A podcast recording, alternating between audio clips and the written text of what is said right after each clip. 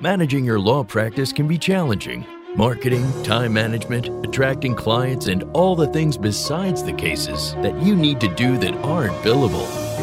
Welcome to this edition of the Unbillable Hour, the Law Practice Advisory Podcast.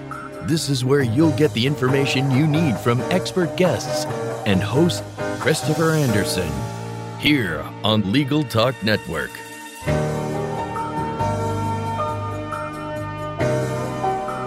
Welcome to the Unbillable Hour, the law practice advisory podcast helping attorneys achieve more success.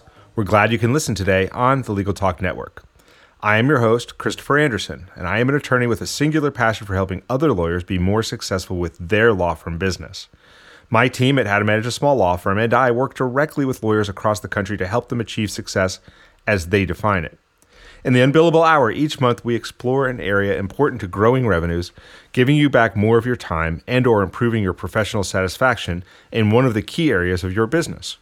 As an attorney who has built and managed my own law firms in Georgia and New York City, I now get to work with hundreds of law firm owners to help them grow professionally and personally. I start with the fundamental premise that a law firm business exists primarily to provide for the financial, personal, and professional needs of you, its owner. In this program, I have a chance to speak to you, as I do in presentations all across the country, about what it takes to build and operate your law firm like the business that it is. I have a chance to introduce you to a new guest each month to talk about how to make that business work for you instead of the other way around. Before we get started, I do want to say a thank you to our sponsors, Answer One and Solo Practice University. Answer One is a leading virtual receptionist and answering services provider for lawyers. You can find out more by giving them a call at 800 Answer One or online at www.answer1.com. And that's www.answer, the number one.com. Solo Practice University is a great resource for solos no matter how long you've been practicing. Make sure you check out solopracticeuniversity.com and learn how to run your practice better. Today's episode of the Unbillable Hour is Give Love to Get Love. One of the topics I cover is marketing. Marketing is the lifeblood of any business and particularly of law firms. Yet lawyers have many misconceptions about marketing, what it is, what it is not, and at the end of the day, that marketing has two main jobs. Marketing has one main job, which is to attract new prospects to the door for the law firm to convert into sales, that is, into new clients. And the other main job of marketing is to keep everybody else the heck away from the business. My guest today is Kevin O'Keefe. Kevin is the CEO and founder of LexBlog. He works with attorneys to help them get their messages out to prospective clients as one of the tools that they use in marketing. And Kevin's going to talk to us a little bit about how to use and how not to use social media, the web, blogs for their businesses. And I've entitled the talk today, Give Love to Get Love, um, because I read an article that I really liked uh, that Kevin wrote that talked about that concept. So, first of all, Kevin O'Keefe, welcome to the Unbillable Hour. My introduction was really, really brief. You run a business called, uh, or you run a you run a product called LexBlog. You've actually changed the name of your business. What does your business just briefly do for law firm owners? You know, in essence, it helps lawyers do the type of work they want to do for the type of clients they would like to do it for. And uh, the internet's a powerful tool in order to get that work because the best lawyers, I, have been a lawyer for 35 years, practice for 17, and the best work comes by relationships and word of mouth. It doesn't come from advertising or pushing your message out. And the failing on most lawyers' part and most legal marketers' part is that they're talking about getting attention. And, uh, you know, that goes back to the days of billboards, TV ads, yellow pages, that type of thing, which is okay. But you may not have to resort to that or to fall to that you know, with the advent of the internet. So, you know, what LexBlog does is blogs became a, a opportune way for lawyers to reach out and shake the hand of other people, to engage them, build a name for themselves, build relationships. So the key though was putting together a, you know, a turnkey solution, not only from a technology standpoint, because it's not trivial to continue to sustain and build and add features and upgrades to a platform, but also, you know, you know, everything a lawyer would need your design, your strategy, your coaching, your search engine optimization, you know, how you would uh, tactfully blog, you know, and then free ongoing support. So just, you know, it was, it was a business that I think a lot of entrepreneurs fall into. You create something that didn't exist that you were looking for, and then you kind of make it up as you go uh, based yeah, on your I client's mean, feedback. I think a lot of great products happen that way, right? You you wish the thing existed. It doesn't. You make it, and then you find out that other people want it. Um, that was basically it. Yeah. So you wrote about, and you kind of alluded to this in what you just said, but I want to kind of drill into the thing because I, I, really found your article uh, to be fairly uh, inspirational for me, and also just to kind of it also was it resonated with what I really believe. Um, you wrote in your article that that social media can be a vehicle that the right way to use it is as a vehicle to give love in order to get love, but that like I think basically when when you boil it down, a lot of people just look to get the love and don't give much of it. Before we go into what that all means, let's just like I'd like to just understand and help the listeners understand what does it mean to get love from social media. You know, it's pretty simple. I'll, I'll put you back. You know, in 1995 or 1996, I'm in a law office and ask any lawyer. You know, what do you do with the letters that you receive from clients that you've helped? And you know that said, "Hey, you really changed my life. You made a difference. You saved my business. I, I wouldn't be able to, you know, the things you did for my daughter or son, whatever. They're very moving. Take that letter and you put it in the right-hand drawer. If you're right-handed, in your left-hand drawer. If you're left-handed, so it's always available to read on the tough days. 1995 or 1996, I started answering questions on AOL you know, I wasn't looking for attention. I just answered questions in areas that, you know, three or four areas that I knew something about. And the fan mail started coming three, four times a day, which is pretty amazing, you know, to the point yeah. where we're saying prayers for you and your team and hope you continue to do this work. It feels good because you, you start to feel like, I mean, this education and hard work that I went out and, you know, did over time is worthwhile. I can make a difference. I can make a dent in the world. So you start to feel that love and it motivates you to keep doing what you're doing. So, you know, with social media, people put stuff out all day long. They blog, they put stuff on Twitter, they put it on LinkedIn, they put it on Facebook. It's all about their stuff. You know, some companies right. I can look down. Like this morning, I looked at a couple more things, and I go, I know this is going to be their stuff because they, I don't think they've ever shared anybody else's stuff, and I'm not sure how much they get back where people like their stuff. You know, for me on Twitter, I mean, it's just the love thing. I don't share my own stuff. You know, maybe one out of 20 pieces. I share other people's things because I find it interesting and other people might find it interesting. So I share it. And I think they appreciate that, you know, so if, if I'm sitting here and, uh, you know, we're, we're talking on this podcast, you know, and I'm seeing people have liked my tweets from Europe this morning because I gave a shout out to, to a software company in McCarthy Tétrault on launching a new contract automation tool. I thought was interesting. I shouted out, you know, I guess I'm giving them love. That's the, that was just a way that I think I, have used that phrase, you know, from time to time. So you've run across it. Yeah. So I think what I hear you saying is the, the get love part is the good get love part is when organically, because of helping people, they reach back and show some sort of appreciation. And I guess also what you've just said is the get love part is when you do produce something that others share it on your behalf. But in order to do that, what you're saying is you first ought to give the love by helping others get their messages out, helping them get their products out, helping them get their thoughts out when you believe they're worth transmitting to your followers. Yeah, and it's not just the social media aspect. I can walk into legal tech, and most people know me. Mm-hmm. Same thing with ABA Tech Show. Same thing with a lot of shows. And I, I think that that comes from blogging and using social media. You know, they, they tend to know my philosophies because I can be opinionated at times, but a lot of I've never of, seen it. A lot of it is because you know I'm out engaging people. You know, so yeah. ultimately I'm looking. You know, it's not just the social media love back and forth. Ultimately, I'm looking for business. So if I, you know, ping a law firm and say, you know, you don't know me from Adam, but I'd like to come in and talk to you about such and such, maybe let you pick my brain on something, they tend to respond. And I think that's from the this philosophical thing of, you know, you give. You know, there used to be first person that wrote a book on the complete book for lawyers for the internet was a guy named Jerry Lawson. This mm-hmm. came out probably 97 or 98. And I think he said you had to give chips to get chips, or give squares to get, to get squares. And was, the analogy was chess. Now that goes back to the early days of search engine optimization. You have to be mm-hmm. good content has to be indexed, but you got to give links to get links. There's similar philosophy to that. Yeah, well, that makes sense. So get love. I mean, I, I just want to make sure I've kind of captured the concept of giving. So you mentioned sharing the thoughts and tweets if it's social media, Facebook posts if it's Facebook. I guess if people write a blog or write an article that you come across, even if it's in a newspaper or magazine, and you share that? Are all those ways of giving love? And have I missed any? Yeah, you know, I you know, I use I use a news aggregator, so I'm not randomly seeing things. This is pretty mm-hmm. strategic. I'm listening to words, subjects, corporation names, and sources. So, for example, any lawyer that is using you know, social media, blogging, whatever. Unfortunately, most of them don't know what it is, and they hire somebody to just do random stuff, and then aren't sure mm-hmm. why it's not working.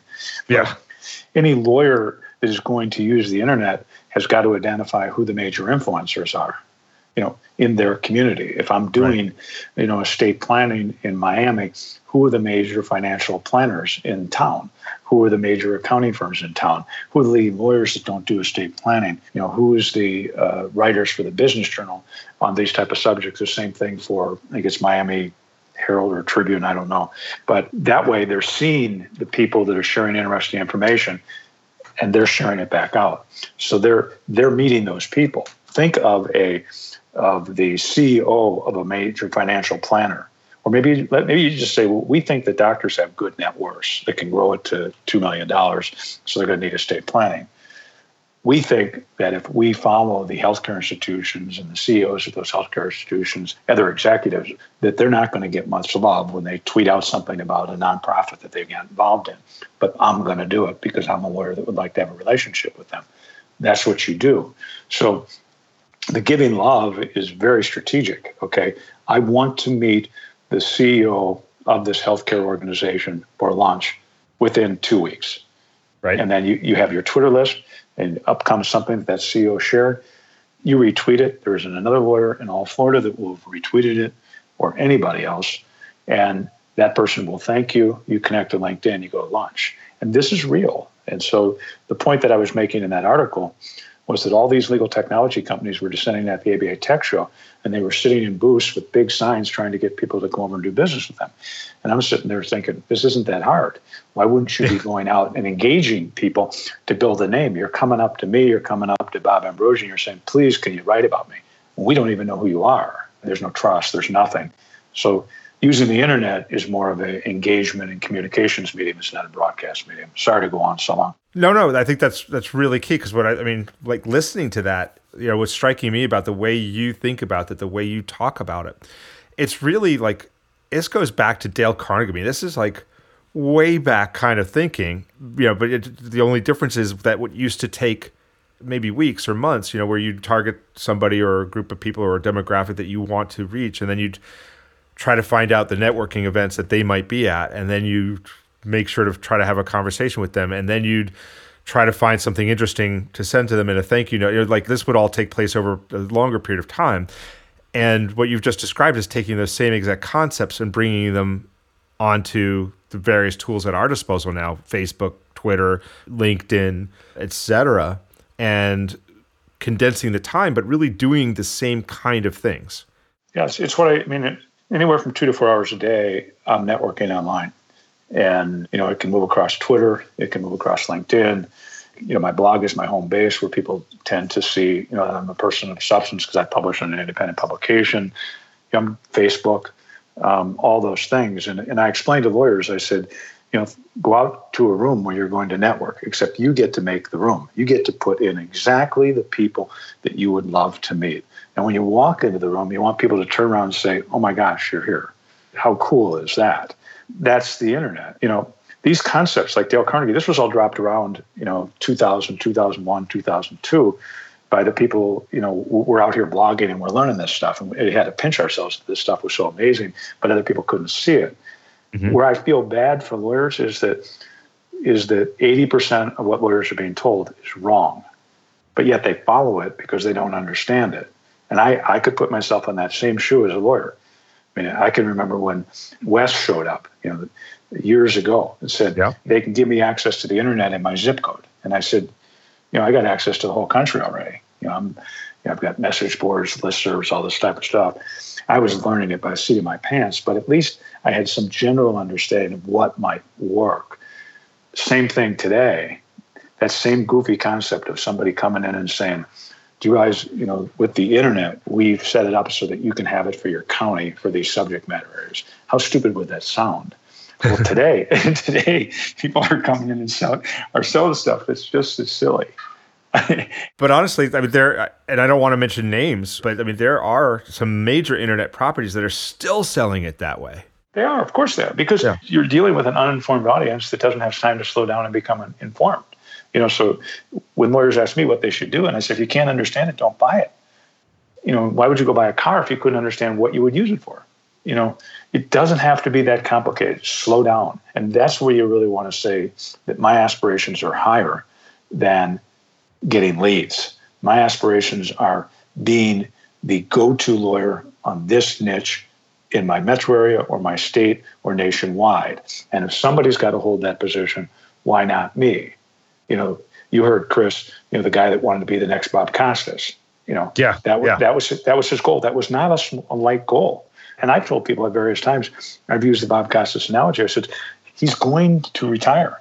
Somebody's going to sit in his seat. Who's going to do that? Why wouldn't it be you? So for a lawyer, you know, for just using Miami again as an example, I'll bet that if I had to, within the next couple hours, within the next hour, find out the three or four leading estate planning lawyers in Miami, I could find that out. And they got their work by word of mouth and relationships. Why don't you be one of those? Why would you say, I could never be one of them? So I'm challenging lawyers to understand that the internet is a really powerful tool. You, you, probably have a computer sitting in front of you for the last 10 years. You have a computer in your pocket. You have computers in your cars. you never go away from, but then you don't use them to communicate in a way that will grow your reputation and business. Yeah, I mean this stuff resonates so well, and one of the things that like I think that will help people kind of see the difference of what you're talking about is you mentioned in your in your writing the difference between a neon sign, which is what you were just talking about just now, like people that have the booths and they're, that they're all their social media interaction is come see me, come see me, come see me, and a conversation. And like what bounced around in my head was that I've heard I think it's Jeff Walker um, who wrote, wrote the book Launch.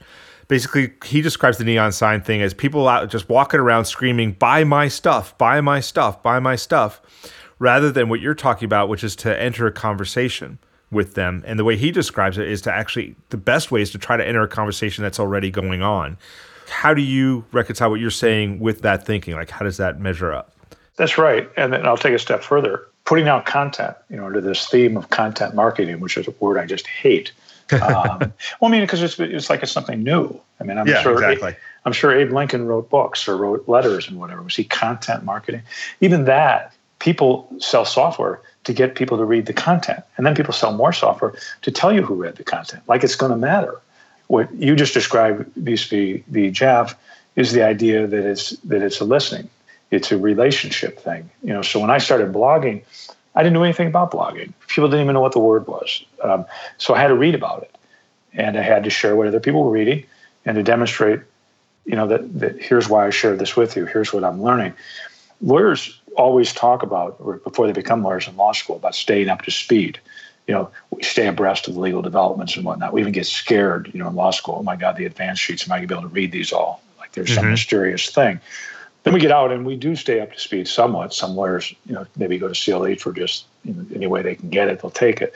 But others go to learn. But what if you could put your learning out on display? Then I'm staying abreast.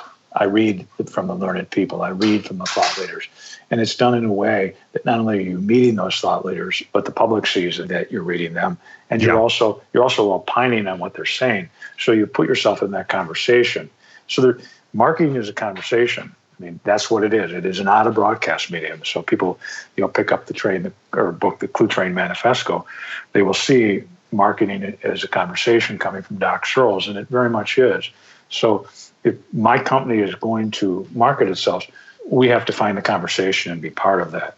You know, to the extreme where you're going to see our website go away, we will advance into a blog because mm-hmm. I need to have my people in a conversation with other people. So for lawyers, you know, if I'm listening and engaging, like you just described in a conversation, we use the estate planning initiative, but it could be any, it could be personal injury, bankruptcy, could be equine law, could be IP litigation in a particular state, could be anything in, in the world.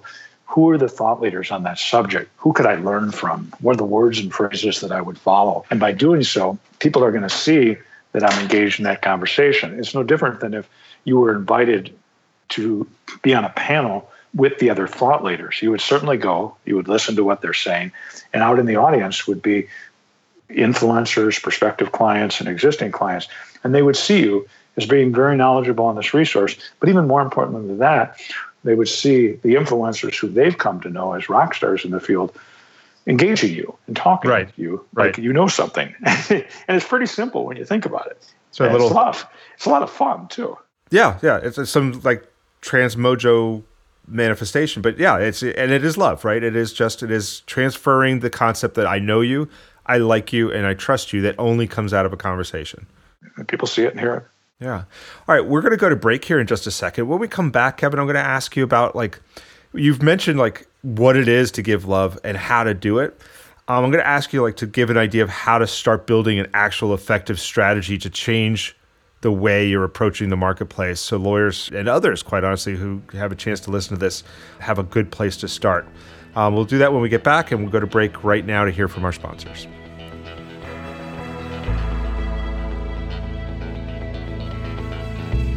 Is your firm experiencing missed calls, empty voicemail boxes, and potential clients you'll never hear from again? Enter Answer One virtual receptionists. They're more than just an answering service. Answer One is available 24 7. They can even schedule appointments, respond to emails, integrate with Clio, and much more. Answer One helps make sure your clients have the experience they deserve. Give them a call at 1 800 Answer One or visit them at answerone.com slash podcast for a special offer. That's answer the number one dot com slash podcast. Ready to create and build your own solo or small firm practice? Need a nuts and bolts education on the 360 degree experience of starting a business? There's only one online destination dedicated to helping you achieve your goals Solo Practice University the only online educational and professional networking community dedicated to lawyers and law students who want to go into practice for themselves. More than a thousand classes, 58 faculty and mentors. What are you waiting for? Check out solopracticeuniversity.com today. And we're back with Kevin O'Keefe on the Unbillable Hour. We are talking about give love to get love or the strategy for good marketing we're talking about it in the context of social media marketing, but really this is just good marketing. As Kevin said before the break, marketing is a conversation. To the extent it's not, it's probably not good marketing. Um, and to the extent that it is, you'll get better results. So, what I said before we went to break is I wanted to ask Kevin where to get started. Then I've got some more nuts and bolts questions. But lawyers listening to this or a business person is listening to this going like, wow, you know, this is kind of mind blowing it's not new stuff, but I really haven't been thinking this way. And sure as heck, a lot of the vendors I'm talking about aren't trying to help me think this way. Where do I get started? How do I start building a strategy to do this? What would you tell them, Kevin? You know, I'm sure it's probably you know similar types of things that you've talked about. I try to get people to you know just grab a piece of paper and write down where they want to be. You know, I think Stephen Covey's phrase of "begin with the end in mind" is is a powerful mm-hmm. phrase. You know, what's your definition of success? you know, mark it down two years from today, I'm going to be that. Be very specific, be very strategic, and be very niche oriented. I think when you're going to use the internet, there's a lot of noise out there. So if you can talk about all these soft, you know, things that everybody can talk about, you know, more responsive, innovative, cutting edge law firm, over the top service, it's all good, but it doesn't differentiate you from anybody else, including a car wash. So, yeah. What is it that you would like to do? What, what could you dream of? And you don't have to burn the boats behind you and say, you know, I'm going to do equine law when I've been over here doing corporate litigation. You can still do some of this work. You know, you'll freak out your partners if you said, I'm tomorrow I'm doing equine law, I don't have any clients. But you could say, okay, I'm going to do this corporate litigation work over here, but I'm going to do it equine law. And uh, I'd like to be one of the better known lawyers in the country on this subject, and these are the type of clients I'd like to have, whether they're breeders, uh, you know, syndicate participants, whatever it might be, trainers, you, you, name it. And I'd like that to be the majority of my work, you know, 75, 90% within two years. That's not a, a foolish goal. And I'd like to be making more money than I am today. Want to make sure I never have to worry about where my kids are going to college because I've got enough resources. If my husband and I want to go on vacation, I've got the resources for that. And I never have to worry about where I'm at for a law firm because you know I'm identifiable in among myself. Really get focused on that because today it's possible with the internet. And then start to you know, learn how to use the internet and how other people are, are using it. Some of it you can learn on your own. Some of you may want some help. You know, it, all varies. It's not mysterious in that you can go out and look at what certain people are doing. You have to find the people that know what they're doing. Then I think, you know, you're listening. You start to see what's going on out there. To me, you know, you sit down with a news aggregator or Twitter. Now, these are things you might need some help in understanding how to set up, but most kids could Google how do I use Feedly, which is a news aggregator, and pull up YouTube and figure it out. Same thing with you know Twitter as a listening device opposed to broadcast. Yeah, and then start to you know I would suggest you get comfortable with these these mediums. You're not going to build an identity in a in a big way in an area that you're going to say I'm going to do this, or I haven't had a reputation before without blogging. That's impossible because you're going to have to demonstrate it in some way that you're learned, you follow. Here's my insight and commentary, and it has to be where you are. I mean, right. A you know, person this morning said, you know, sent me a piece that said, you know, you probably saw this on LinkedIn yesterday. And I'm thinking, no, I didn't see it on LinkedIn yesterday. I was probably there, but how would I see that? You know, and if I wanted to look up that person's publishing at LinkedIn, I can't see it. If they're publishing at other publications, I can't. There's not a home base for that. And the other thing they have to realize is putting content inside a website is the height of folly. They'll bring a bunch of traffic to your website, but it's certainly ain't going to build any notoriety for you as an authority on the subject. It doesn't establish thought leadership. And then you're going to get out and you're just going to make a list of these other tools. And there are not that many tools, but I know it can get complicated. If I was somebody was telling me this today and I didn't use them, it would seem awfully intimidating. But you're using LinkedIn, Twitter, and Facebook. And I would also set the goal in between of that I, I, believe that the internet is a powerful communications tool and it could be used for business development. I think it would be beneficial to me if a year from now I had a working understanding of this. So even when I'm talking with larger firms, it could be three, 400 lawyers. I'll say a reasonable goal would be if one or two of you could understand how to use the internet a year from now. Think about that. 400 lawyers, 30 or 40 marketing business development people. It would be worthwhile if one or two of you could yeah. understand how to use the internet for business development because then that becomes a viral positive. It spreads to other people.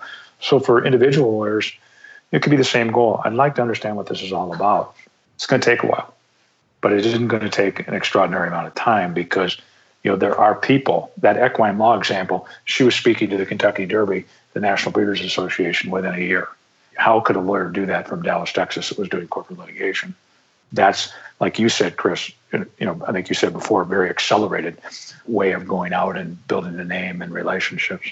Yeah, and I'm going to actually ask you at the bottom of the show. I'm going to ask you how do they start to learn? But we'll come back to that in a second because I mean I think that's that's just a powerful message. Like just a couple people in a larger firm. If you're a small firm, you know you've got to learn a little bit about how to use the internet, and you've got examples of people that have done it and really gotten great results. You mentioned though, as you were talking, I just I know there's a lot of confusion. You know, I talk to lawyers all the time about what they're doing, and there's a lot of confusion even between what the difference is between using social media, using paid search, and using SEO. And then there's also confusion about how and when to use LinkedIn versus Twitter versus Facebook versus Instagram versus whatever else is out there. There's probably a right time for each of those and a wrong time for each of those and a wrong way for each of those. So if you wouldn't mind, let's spend a couple of minutes. First of all, let's just handle what's the difference and how when lawyers are thinking about using the internet, what should they be thinking about? Social media, paid search, SEO, and what's the difference among them? You know, a lot comes down to what, what works for them. You know, I've never bought paid. Me I guess we we once in a while, you know, maybe pay thirty cents to sh- put our beer for bloggers on Twitter or something like that. but we don't. There's not a lot to it. I mean, Google is one way that people get found, but it's not the only way. You know, in fact, I don't look at my stats anymore. It's probably been three years uh, since I looked at stats. I could absolutely care less what traffic or stats or you know words or whatever. It just doesn't matter. The last time I did, I liked it when when the social traffic was as high as any search traffic because social traffic's more worthwhile because that's where people trust me and have other people that trust them. Google's random. So I put in a search, things come up. It's a big leap of faith to think that I'm going to hire, you know, a doctor uh, based on a random search for heart surgeon. Um, yeah, it, yeah, it, that's it's a great analogy. It's going to come from somebody I trust. And so, you know, think of it this way. You know, a powerful stat from uh, General Counsel at Air Canada, speaking in Chicago this spring, and you know, he said that lawyers are number six where people would turn for getting legal help. I don't know what the other five are, but number one is, you know, co-employee, friend, family member, or somebody that they trust. Mm-hmm. So that's their social network. So that's important to realize. People don't go and say, I need a divorce lawyer, I'm getting a divorce. But they see stuff or they rely on people that they get to know. So you do want to think about the social media thing. With search engine optimization, it comes from being yourself and having a good presence. You know, I, I don't do anything unique for search engine optimization. It was very mystical to me. Just people talking about would be enough to get me nauseous. So in 2004, I went to Barnes & Noble and picked up a book called Search Engine Optimization for Dummies and realized that really what it was about was indexing content on the internet under the titles that you would want people to, to look for it or find it. So that was pretty clear. And then the next thing was that if you had influential content, it appeared higher in the search engines. Influence determined by do other people think it's important and do they link to it, they share it, those type of things. So social media can take care of itself that way. When you don't have a name and you don't have a reputation and you're not a go-to lawyer in a niche, then hire away when it comes to SEO and get that traffic come to your site, generate those leads, measure conversion rates. If the SEO isn't working for you, buy paid, get the traffic coming to you. But that's just one way of doing it. And then there's the other way. You know, And the old school way is, to me, law is a noble profession. Uh, the lawyers that are more learned, that are more trusted, uh, that have relationships, that have a go-to reputation in a niche, that's where I wanted to be. And uh, I don't think it's for every lawyer because that's just not where their aspirations are. So then you might be over in, you know, you've heard it, Chris. There's people that spend five thousand oh, dollars a month, ten thousand dollars a month for the SEO, and I can't begrudge that because I'm sure the SEO consultants can come in and say it'll bring you this measure of work. You know, it's a machine. But I, but I think to listen to you, yeah, that might work and that might get you the traffic. But to listen to you, what I'm also hearing is use use that power for good. In other words, use that power yeah drive the traffic but use that power to enter into a conversation. Don't use that power to get out there and then yell buy my stuff. It's, and it doesn't have to be traffic either. So i'll give you just a concrete example that i use in examples with people. I didn't know anybody at Wolters Kluwer but i knew a fair amount of people at you know thomson reuters west uh, FindLaw and that i knew people at lexisnexis but i didn't know anybody at Wolters Kluwer and i thought they were doing more innovative things on the open publishing and blogging side. So i just follow a blog on, on innovation that they do off the content. I followed their name. I don't know how long it was that some probably their titles came through my news aggregator before I opened one up. And in my news, among other all their news about other subjects or other people, comes something up that was interesting. So I wrote about it. And I said, you know, John Barker, you know, a, uh, VP of strategy for Wolters Kluwer had an interesting take on such and such, provide a block quote. He went on to say this, here's my take. John sees it, he likes it. I request, you know, connect with him on LinkedIn without telling him he liked it. John asked me to meet his boss and uh, his boss from the Netherlands and the director of worldwide products uh, for dinner in New York. And we met two weeks later. So I didn't need a lot of traffic. Right, right. I was focused on traffic. What are the odds that John would have been walking down the street in downtown Chicago and go, oh my God, this is brilliant what I just picked up off the street that Kevin O'Keefe wrote. And then my software would tell me that, that John Barker just picked it up and he's going to call me and say, one, can you do a webinar for our people, 500 people around the world? And two, can we have dinner in New York? So I, I don't think this is that complicated. So lawyers are thinking traffic, and I'm thinking business and name. I understand that people do produce business out of traffic. I'm just saying it's a different approach. Yeah, you're very focused. Like, yeah, who do I want to talk to in what business? What's my goal? And that's a great way to approach it. Real quick, um, we've talked about a bunch of different platforms and strategies. Can we help our listeners to just quickly differentiate between when is it appropriate and the right thing to create and manage and push content out on a blogging platform or on a blog? Um, when to use LinkedIn, when to use Twitter, when to use Facebook, when to use Instagram. When's the right time for each one? And should everyone use everything or some better for others than others? Yeah, I mean, I got a dog in this hunt with blogging, and blogging sure. built my built blogging built my company and employs a lot of people. So I know that works. And I know that, you know, we've got customers that are become rock stars and done extremely well for themselves through blogging. When you get over to these other things, I think you do what feels comfortable for you. Snapchat's going to be very big. I don't, mm-hmm. I don't, I don't use yeah. it. I'm not feeling nervous that I'm not using it. But New York Times just launched a news channel on Snapchat. you know, it's going to be what people use. My children, I've got five kids, they're coming back to Facebook, but they went away to Facebook because they're more networking on Instagram and staying in touch with people on, on Instagram. And there's a mix of personal and professional on these mediums. When you get to Facebook, you know, the big myth is it's for personal versus business. It's for everything. You know, what you share, you don't get to decide who's going to look at it. Facebook will decide that. What brings value to Chris Anderson's life? If it's my kids on vacation with me, or at a Mariners game, or it's a piece I write on business development, you know, Zuckerberg will figure that out. So you don't have to worry. You don't have to worry about what's showing up in front of people. It's what adds value in their life because it could be 1,500 different news feeds. But what you do on Facebook is you build relationships. So if I need to get a hold of leading business people in this country, whether they're inside or outside law firms, the fastest way to do so for me is Facebook Messenger because whatever reason they see it pretty fast and they respond. When you go over to LinkedIn, LinkedIn is progressing very nicely as a more of a social network, and that began about two years ago when they modified their user interface in mobile. Now they've changed it on desktop, but most of the best stuff you're going to be using for social networking is going to be on a mobile device, not on a desktop. So what I mean by that is you've got a blog post you don't republish it at LinkedIn. You share it with a teaser. And then you don't, most lawyers do, and they go, oh my gosh, look at all those comments and like, this is fascinating. They might even do a report back to the law firm. Here's, I had 18 likes. And then they stop. Why wouldn't you click on that person's face and say, oh my God, I can't believe this person like this. They're second connection. I'm going to reach out and connect with them. Yeah. I'm not even, I'm not even going to mention that they liked it. Do you have time for coffee?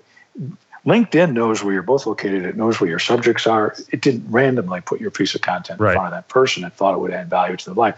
So now you got to make you know a connection with them. LinkedIn is very comfortable for lawyers to use, and they should use it. Or so connect with everybody that you know, you know that you run across with, because it's helping LinkedIn understand the type of stuff that you're interested in and who you're interested in and what they're interested in, and mix it all together. It'll it'll help you. It's working for you.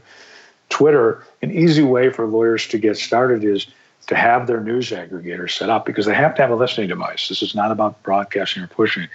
Have Feedly set up. Put it, you know, sources and subjects, and then organize them into folders, and then just look at it and share. You're not looking to, you know, necessarily just go get all the love by sharing other people's stuff. You're going to build up a little credibility on Twitter that you have more than three followers, and because other people are going to like this you as a funnel or an intelligence agent.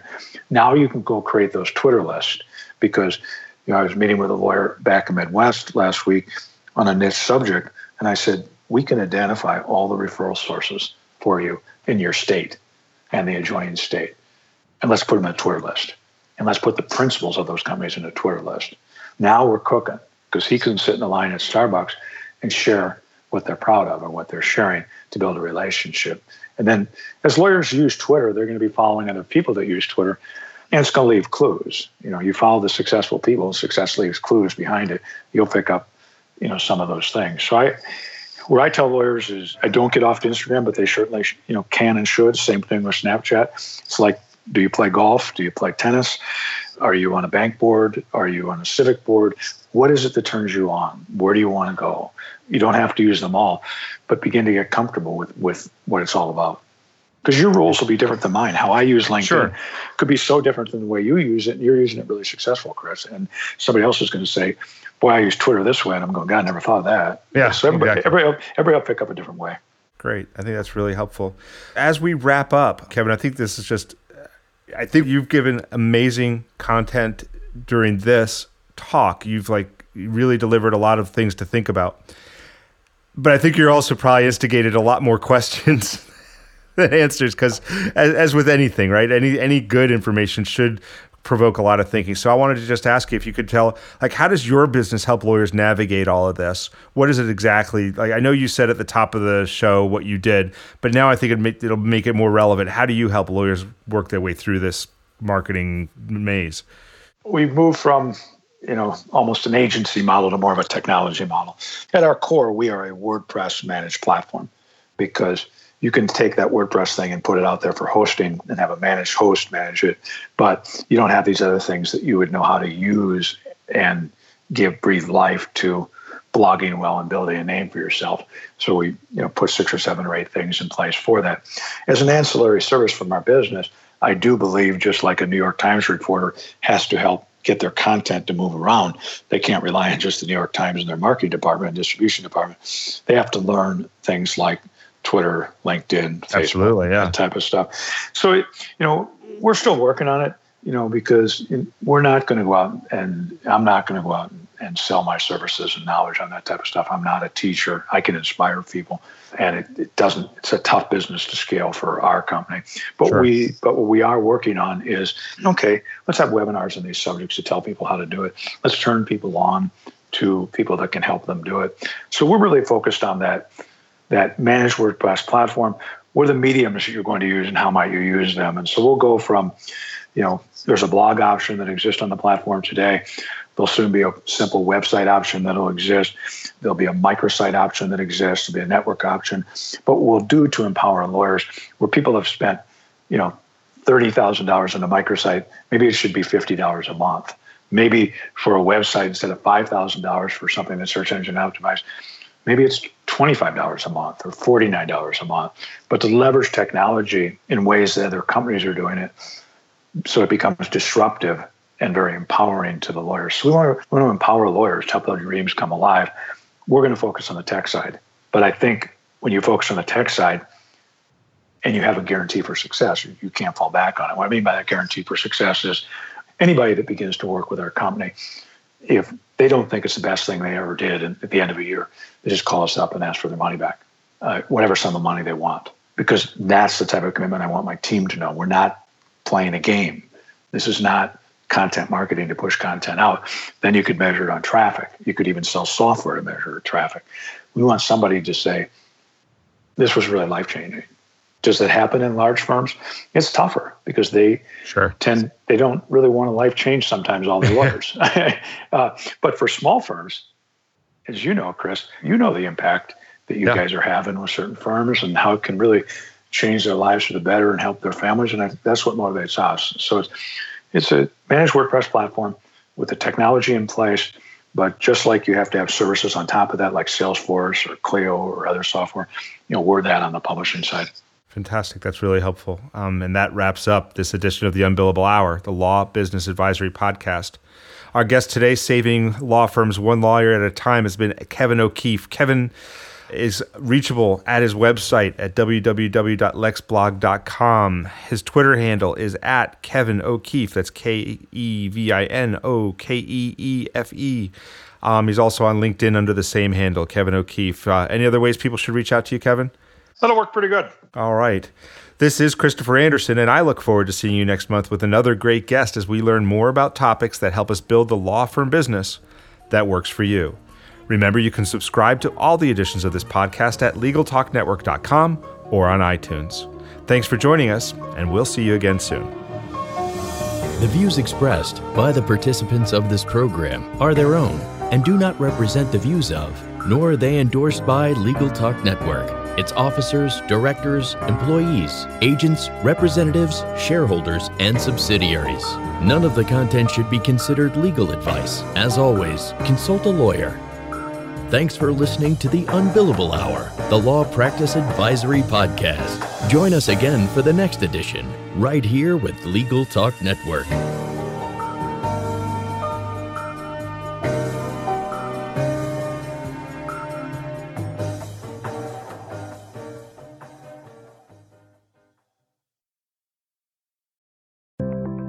Learn by doing Practicing Law Institute's award winning on demand interactive programs. Developed by experts in learning design, these immersive programs incorporate the latest in research based instructional design and technology, allowing you to try out concepts, challenge yourself, and grow your skills using real world scenarios. With programs focusing on professional development, client facing skills, and law practice management, you can earn CLE while you learn. Launch now at pli.edu/interactive or download PLI's mobile app.